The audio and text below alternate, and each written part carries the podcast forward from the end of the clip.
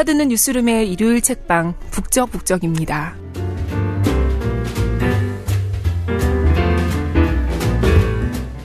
안녕하세요. 저는 언제나처럼 문화과학부 조지현 기자입니다.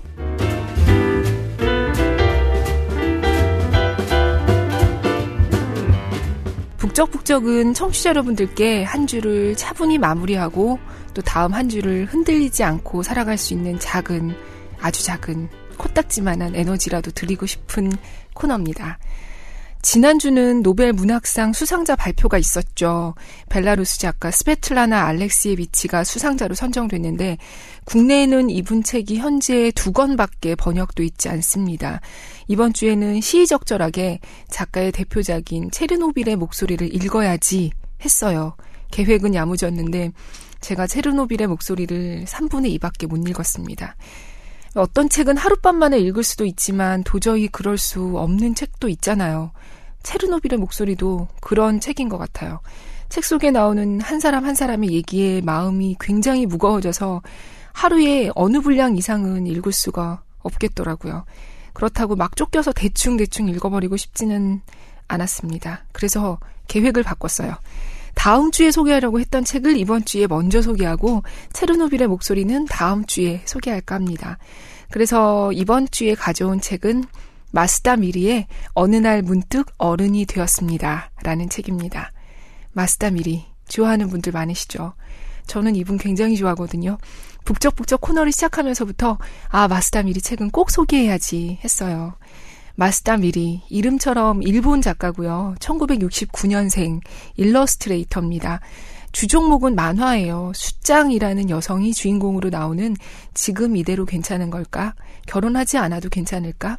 아무래도 싫은 사람, 숫장의 연애, 이렇게 숫장 시리즈로 한국과 일본에서 큰 인기를 끌고 있고 많은 팬을 거느리고 있죠. 오늘 제가 소개할 어느 날 문득 어른이 되었습니다는 매우 짧은 에세이를 모은 산문집인데요. 여기도 중간중간에 작가가 그린 일러스트가 들어있어요. 이 일러스트가 아주 백미입니다. 활용 점정. 그런데 뭐 오늘 그림은 보여드릴 수가 없어서 참 아쉽습니다. 마스타미리의 작품은 만화도 그렇고 에세이도 그렇고 심심하고 단순한 듯한데 다 읽고 나면 누가 내 얘기를 해준 것 같은 옆에 언니나 누나가 있는 것 같은 그런 느낌이 들어요. 음식으로 치면 계란찜이나 김구이 같은 느낌? 굉장히 귀한 재료로 만든 비싼 음식도 있지만 언제 먹어도 편안하고 맛있는 이것만 있어도 밥 먹을 수 있는 그런 음식도 있잖아요.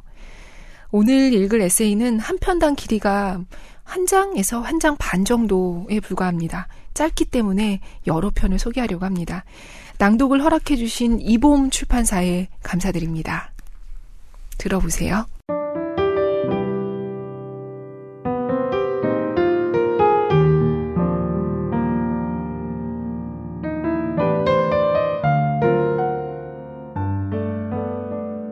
일정을 넣지 않는 날. 최근 2개월 동안 평일에는 거의 일정이 차 있어서 집에 붙어 있을 새가 없었다. 일정 중에는 친구와 점심 먹기나 피아노 배우기, 병원 가기처럼 작업과 관계 없는 것도 있었지만 이런 날들이 계속되니 여유롭게 생각할 시간이 없구나 싶어서 불안해졌다. 생각하는 일은 중요하다. 아무리 사소한 일이어도 마음에 걸리는 게 있으면 내 속에서 돌아볼 시간이 필요하다. 이를테면 그 사람에게 그런 식으로 말하는 게 아니었어. 실수했네 싶은 일이 있어도 줄줄이 일정이 밀려 있으면 뭐 됐어. 벌써 지난 일인 걸 하고 넘기게 된다. 이 지난 일이라고 생각하는 시간이 너무 빠르면 같은 실수를 되풀이하게 된다는 것. 혼자서 낑낑거리며 후회할 시간을 어느 정도 확보해 두지 않으면 사람과의 관계도 소홀해진다. 그건 좋지 않다. 그런 소홀한 관계는 작은 흔들림에도 주저앉게 된다. 그럼 어떻게 하면 좋을까? 그래, 일정을 넣지 않는 날을 미리 일정에 넣어두면 되지 않을까? 나는 달력을 책상에 올려놓고 한 주에 이틀 일정을 넣지 않는 날을 만들어 보았다. 일주일 중 이틀은 생각을 하거나 자리 잡고 앉아 일을 하거나 멍하니 있거나 책을 읽는 날로 하자. 물론 주말은 별도. 기본적으로 주말은 쉬는 날로 정하고 있으니까. 일단 적어두면 의외로 어떻게든 되는 법이라 그날은 약속이 있어서 라고 하며 다른 날을 잡게 될 것이다. 오호라, 이거 괜찮네. 내년 달력에도 미리 일정을 잡아놔야지. 나는 펜을 들고 일정을 넣지 않는 날을 일정에 쓱쓱 넣었다. 이것으로 오케이. 간단한 일이었다. 시간이란 것은 거침없이 흘러가지만 그러나 스스로 만들 수도 있다. 달력을 바라보고 있으니 묘하게 편안한 기분이 들었다.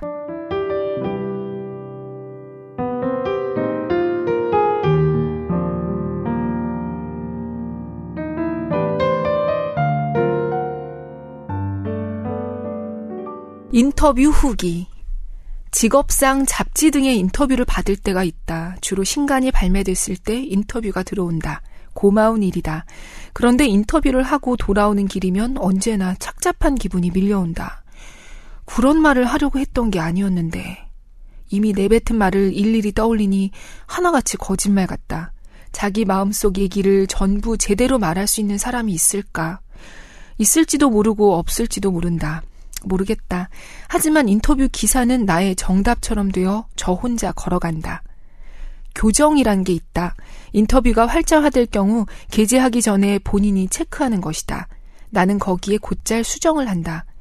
남이 쓴 글을 고치는 건 실례인데 하고 옛날에는 좀 사양했지만 생각해보면 내가 한 발언이다. 이런 표현은 하지 않았어. 내가 한 말과 달라. 그렇게 생각되면 고치기로 했다. 그렇지 않으면 엉터리 자신이 만들어진다. 신문사 인터뷰는 교정할 수 없다. 왜인지는 모르겠지만 시스템이 그런 것 같다. 기자가 쓴 것 그대로 나온다. 나중에 보고 이렇게 말하지 않았는데 생각해봐야 이미 때는 늦었다. 그런 일이 있으면 두 번 다시 인터뷰를 하고 싶지 않다고 굳게 마음먹게 된다. 아직 20대 때였다. 내 첫 책은 센 뉴집으로 3천부 인쇄되었다. 절대 많지 않은 숫자다. 그 책이 요미우리 신문 서평란에 실리자 연락이 와서 인터뷰를 하게 되었다. 신인인 나는 책을 출간한 사람은 모두 신문사 취재를 받는구나 하고 별로 긴장도 하지 않고 제잘제잘 마음 놓고 떠들었다. 전국지에 실린 그 기사는 따뜻하고 다정하고 애정이 듬뿍 담긴 내용이었다. 그 인터뷰 기사로 인해 새로운 일도 들어왔다.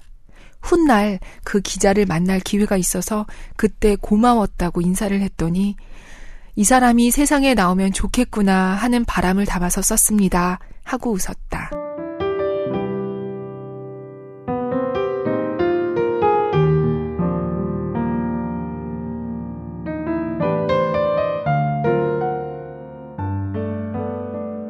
네. 이 사람이 세상에 나오면 좋겠구나 하는 바람을 담아서 썼습니다. 이 말이 저는 너무 좋았어요. 저도 그럴 때가 있거든요. 사람을 소개하는 기사를 쓸 때 인터뷰를 하고 나서 아, 이분은 느낌이 참 좋다. 정말 열심히 하시는구나. 꼭 잘 됐으면 좋겠다. 내 기사가 얼마나 힘이 될지는 모르겠지만 온 마음을 다해서 잘 써야지 하고 기사를 쓰게 될 때가 있거든요. 또 다음 거 읽어볼게요.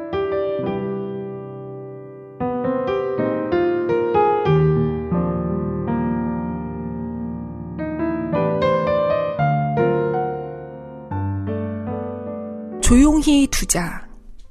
도쿄의 자택에서 컴퓨터 앞에 앉아 있는데 덜덜덜덜덜 하는 작은 흔들림. 아, 또 지진이네. 완전히 익숙해졌다. 사실은 매번 무섭다고 생각해야 하는데. 곧 진정될 거라 생각하고 그대로 의자에 앉아 있는데 흔들림이 점점 세졌다. 게다가 좀처럼 진정되지 않았다. 어쩌면 큰 지진일지도 모른다. 아, 타고 놀라서 현관으로 달려갔다. 지진으로 문이 일그러져서 열리지 않는 일도 있는 것 같아 엄마가 했던 말이 떠올라 현관문을 열고 고정했다. 흔들림은 뜻밖의 길게 계속되었다. 가스도 사용하지 않고 무조건 가만히 기다렸다. 테이블에 꽃병이 쓰러져 물이 쏟아졌다. 마음을 가라앉힌 뒤 텔레비전을 켜니 도호쿠에서 대지진이 일어났다. 바로 휴대전화를 윗주머니에 넣었다. 내 휴대전화에는 조그마한 피리가 달려 있다. 재해 때 만에 하나 건물에 갇힐 때를 대비해서다. 창밖에 화기가 없는가 확인했다. 괜찮다. 침실에는 방제용 가방이 있어서 옆에다 두고 손전등 전지를 확인했다. 현관에 편한 운동화를 꺼내놓고 방수 상의를 준비했다. 다시 텔레비전 앞으로 돌아가 부모님께 무사함이라고 문자. 그 다음은 뭘 하면 좋을까? 지금부터는 아무것도 하지 말고 있자. 문자나 전화가 꼭 필요한 사람이 많을 테니 조용히 두는 것이 좋겠다고 생각했다.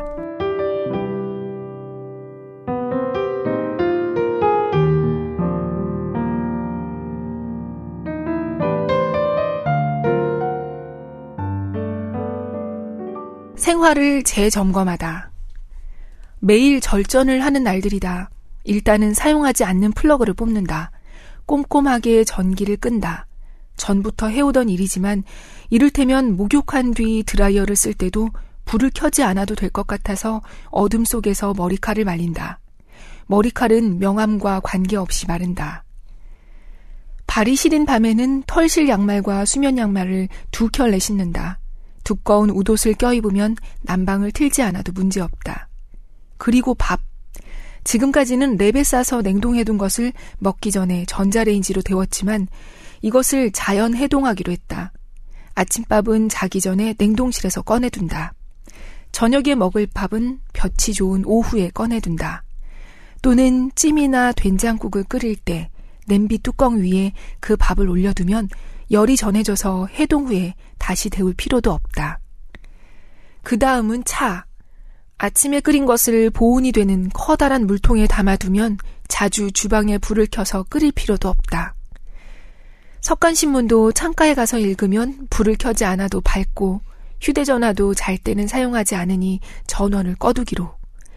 이것으로 얼마나 도움이 되었을까? 조금은 도움이 되었을까?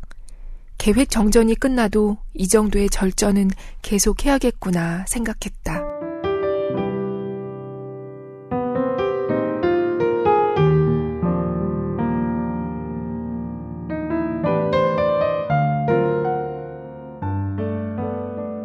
네, 방금 들으신 두 글은 지진, 그리고 동일본 대지진 이후에 원전 가동이 줄어들면서 절전을 해야 했던 이야기인데요. 문자나 전화가 꼭 필요한 사람이 많을 테니 조용히 두는 것이 좋겠다고 생각했다. 또 계획 정전이 끝나고 이 정도의 절전은 계속해야겠구나 생각했다. 이 부분이 저는 특히 좋았습니다. 아, 이렇게도 생각할 수가 있구나. 소리 없는 배리어 같은 느낌이었거든요. 이어서 계속 읽어보겠습니다.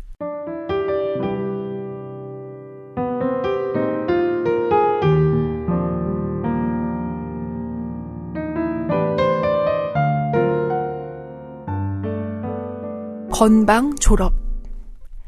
건방지다 라는 말은 어린 친구들을 위한 것이구나. 요즘 들어 그런 생각을 하게 되었다. 20대 때는 건방진 소리를 하면 재미있어 해주는 어른들이 많았다. 아무런 실적도 없으면서 그런 일은 하고 싶지 않습니다. 그렇지만 이런 일이라면 하고 싶습니다. 지금 생각하면 어이가 없을 만큼 내 의견을 분명히 말했다.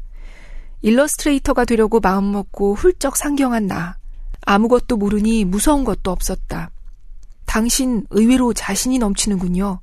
나이가 한창 연상인 업계 사람들이 빈정거리듯 말하면 자신은 있습니다. 제 눈에는 미래라는 글자가 반짝반짝 빛나 보입니다. 아이고, 뻔뻔스럽게 잘도 그런 소리를.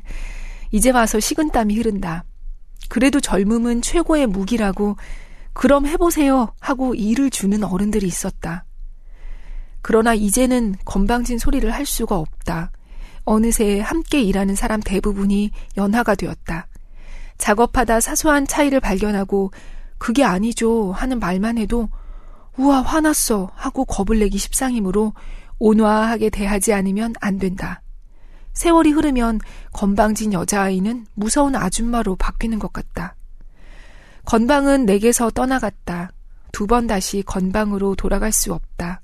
그렇다고 해서 지금의 나는 어린 친구들의 건방을 전면적으로 수용할 만큼도 아닌 아주 어중간한 나이다.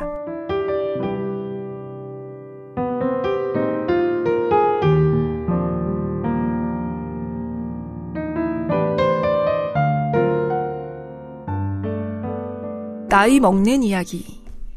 안쓰럽다고 생각할 때가 있다. 거래처의 젊은 직원 말이다. 미팅을 할 때마다 40대 여자들의 나이 얘기에 어울려야 하니. 뭔가 말이에요. 작년에 입었던 옷이 올해는 너무 어려 보이는 것 같아요. 아, 알아요. 갑자기 안 어울리게 되죠. 살이 찌는 부위도 달라지고요. 맞아요, 맞아요. 어째선지 요즘은 등에 살이 찌더라고요. 카페에서 홍차를 마시며 지난번에도 이런 얘기를 했었지 생각하면서도 그만 같은 얘기를 하고 있다. 이런 나와 선배 편집자를 앞에 두고 20대 세대긴 편집자는 아, 저도 알아요 하면서 맞장구를 쳐주고 있다. 착한 친구다. 그러고 보니 그녀의 결혼이 결정됐을 때 마침 선배 편집자도 40세 생일을 맞이해서 합동으로 축하 회식을 벌인 적이 있다. 주최자이자 가장 연장자인 내가 건배 선창. 축하합니다. 많이 드세요. 물론 오늘의 메인은 40세 생일입니다. 결혼은 몇 번이고 할 수 있지만 40대에 돌입하는 것은 단 한 번. 이러고 화제는 다시 나이 먹는 얘기로. 요즘 말이에요. 갑자기 흰머리가 늘었어요. 어머나, 나도 안 보이는 데는 꽤 낯설지도 몰라요. 어째서 매번 만날 때마다 이런 얘기로 꽃을 피우는 걸까? 분명 나이 들어가는 자신이 새로워서라고 생각한다. 새로 나온 장난감을 손에 넣은 아이처럼 이제 젊은이가 아닌 새로운 자신을 얘기하며 노는 게 아닐까. 가여운 것은 옆에 있는 젊은이다. 40대에 왠지 말이에요, 요즘 말이에요도 한두 번이지 듣기 지겨울 것이다. 하지만 조금 지나면 우리도 질릴 터이니 조금만 참아주세요.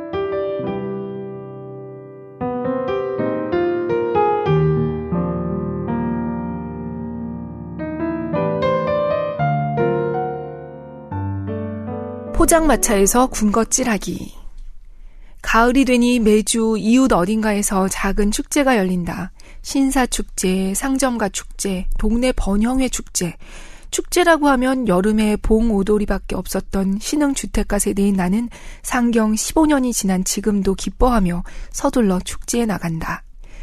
도쿄의 축제에서 처음으로 살구사탕 파는 포장마차를 보았을 때 그게 어찌나 예쁘던지 전등에 반사되어 반짝반짝 빛나는 얼음 테이블에 한알한알 줄지어 있는 사탕에는 살구가 예쁘게 올려 있었다. 사탕에는 나무젓가락이 꽂혀 있어서 아이들은 살구 사탕을 한 손에 들고 이리로 저리로 살구 대신 딸기나 귤을 올려놓은 포장마차는 장난감 보석 상자처럼 산뜻했다. 간 사이에서는 본 적이 없는데 살구 사탕에도 지역성이 있는 걸까? 아, 그렇다. 포장마차 하니 생각나는데 내가 축제에서 가장 좋아하는 것은 어른들이 군것질하는 모습이다.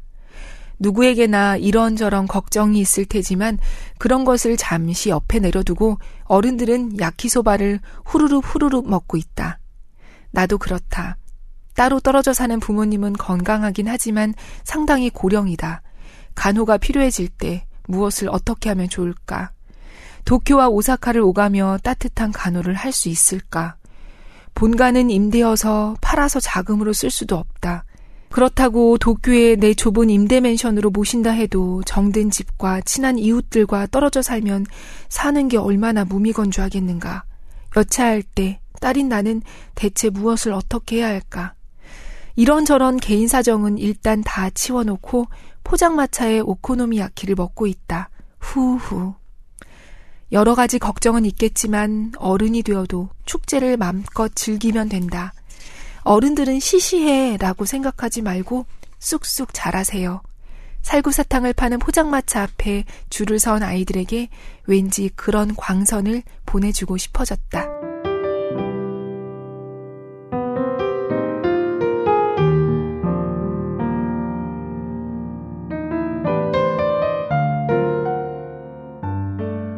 이 글에는 뒤에 그림도 짧게 있어요. 다코야키를 후후 먹고 있는 어른들 옆, 어른 옆에 이렇게 써 있어요. 포장마차 앞에서 어른들은 맨 얼굴로 있을지도 모릅니다. 네, 사실 생각해보면 어른이 되는 게 다 재미없는 것만은 또 아니에요. 그쵸? 어른은 재미없지라는 생각이 재미없는 거일 수도 있겠다 싶어집니다. 계속 읽어볼게요.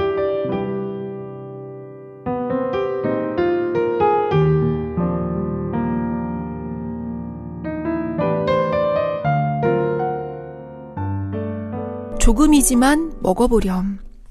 고향에서 토란이 왔다.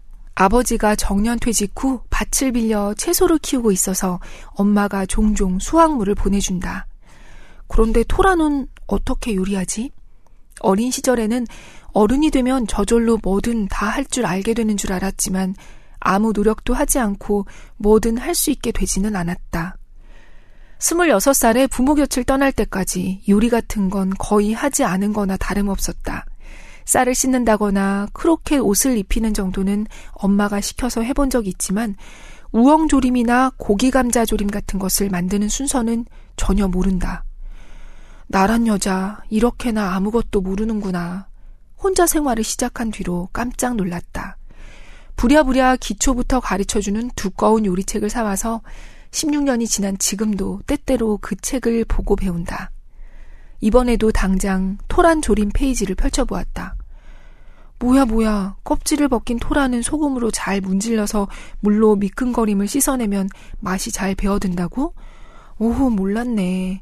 사진대로 따라하다 보니 간신히 토란 조림이 완성되었다. 맛없어 할 정도는 아니지만 맛있는 것도 아니었다. 그런 미묘한 맛으로 완성되었다. 이렇게 되풀이하다 보면 잘 하게 되는 날도 오겠지. 아마? 본가에서 보내준 채소 상자에는 언제나 엄마가 쓴 한 줄의 글이 들어 있다. 조금이지만 먹어보렴, 엄마가. 전단 뒷면에다 쓴 익숙한 글씨. 이것이 엄마에게 받은 마지막 편지가 되면 어떡하지? 건강하게 지내는 건 알지만 매번 그런 생각을 하게 된다.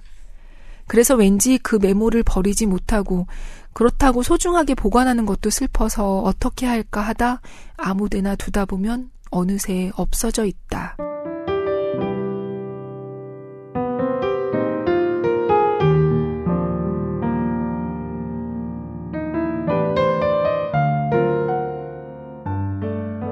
애정이 담긴 한마디. 평소에는 잊고 지내다가 이를테면 자전거를 타고 역에서 집까지 달릴 때 같은 그런 날마다의 평범한 일상 속에서 문득 누군가가 애정이 담긴 한마디를 건네주던 기억이 소중하게 떠오른다. 대부분 아주 사소한 일이다. 저녁 반찬을 나눠주러 온 이웃집 아주머니는 부엌에서 그림을 그리고 있는 내게 그림을 참 잘 그리는구나. 아줌마는 그렇게 못 그리는데 언제나 칭찬해 주었다. 이웃 어른 중에는 만날 때마다 꼭 예쁘니 하고 말을 걸어주던 즐거운 아저씨도 있었다. 특별히 그림을 잘 그린 것도 특별히 예뻤던 것도 아니었지만 칭찬을 들어서 기뻤다. 초등학교 1학년 때였나 쉬는 시간에 뽑기를 하게 되어 학생들은 일제히 담임인 젊은 남자 선생님에게 달려갔다. 쭈뼛거리고 있던 나는 늦게 나가서 제일 꼴찌, 이렇게 제일 꼴찌로 뽑기를 해봐야 아무것도 안 걸릴 게 뻔하다. 슬프고 한심했다. 하지만 선생님은 아이들이 줄을 다 선 다음에 내게로 와서 제일 뒤에 서고 착하구나. 그렇게 말해 주었다. 나는 금세 힘이 났다. 몇십 년도 전의 일인데 그 생각을 하면 마음이 든든해진다. 친척집에서 열이 났을 때 차가운 수건을 이마에 올려주던 아주머니의 파 냄새 나던 손, 자전거를 타다 굴러서 울고 있을 때 도와준 마침 지나가던 언니의 다정한 목소리. 아버지나 엄마뿐만이 아니라 많은 바깥 세상 사람들이 어린 내게 마음을 써주었다. 그런 많은 애정이 담긴 한마디의 힘이 어른이 된 내게는 가득 차 있다. 그래서 나는 괜찮다. 뭐가 괜찮은지는 모르겠지만 그런 생각을 하다 보면 자전거 페달을 밟는 발걸음이 갑자기 가벼워진다.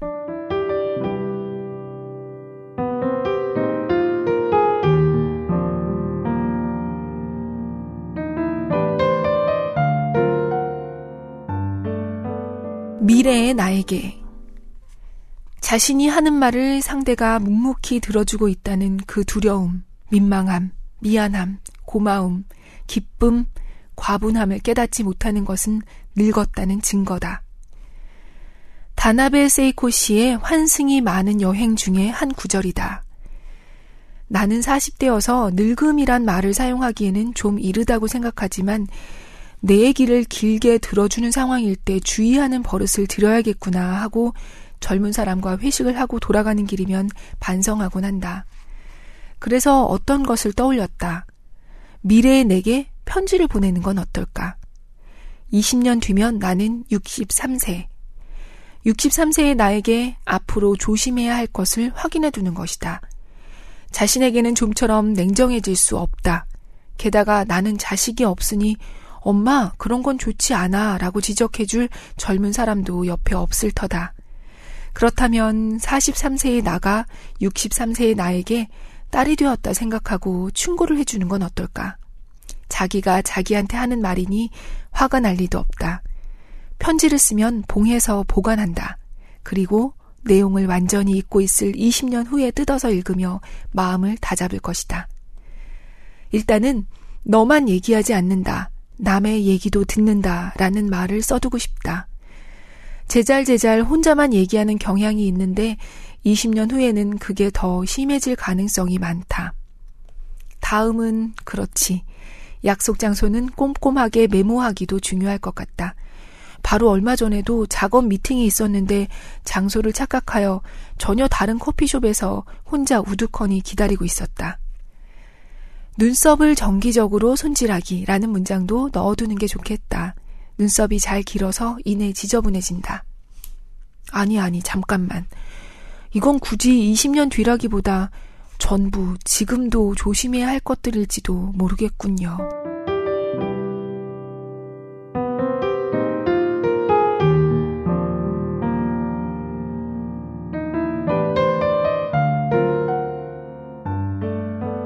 네, 저는 방금 들으신 이 미래의 나에게 중에서 나만 혼자 말하지 않기 여기다가 색연필로 밑줄을 쩍쩍 그어놨어요. 높은 분들하고 식사를 하다 보면 꼭 그런 분들 계시잖아요. 혼자서 두 시간 동안 계속 말하시는 분들요. 젊은 사람들한테 말할 기회도 안 주고. 저는 뭐 아직 모임의 중간 정도 나이일 때가 많지만 나이는 점점 들어가는 거니까 저도 이런 편지를 하나 써뒀다가 나중에 열어봐야 할까? 이런 생각이 들기도 했습니다. 오늘 소개한 책은 청취자분들께서 어떻게 들으셨는지 모르겠습니다. 마스다 미리의 은은한 매력을 조금이라도 전할 수 있었으면 하는 마음입니다. 그리고 지난주에 마션이 북적북적 시작하고 난 뒤로 가장 많은 다운로드 수를 기록했다고 뉴미디어 팀에서 얘기해 주더라고요. 많이 들어주셔서 감사합니다. 네, 오늘은 제가 목소리가 많이 허스키 했는데요. 음, 다음 주에는 건강한 목소리로 또 다른 분위기의 책으로 찾아오겠습니다. 안녕히 계세요.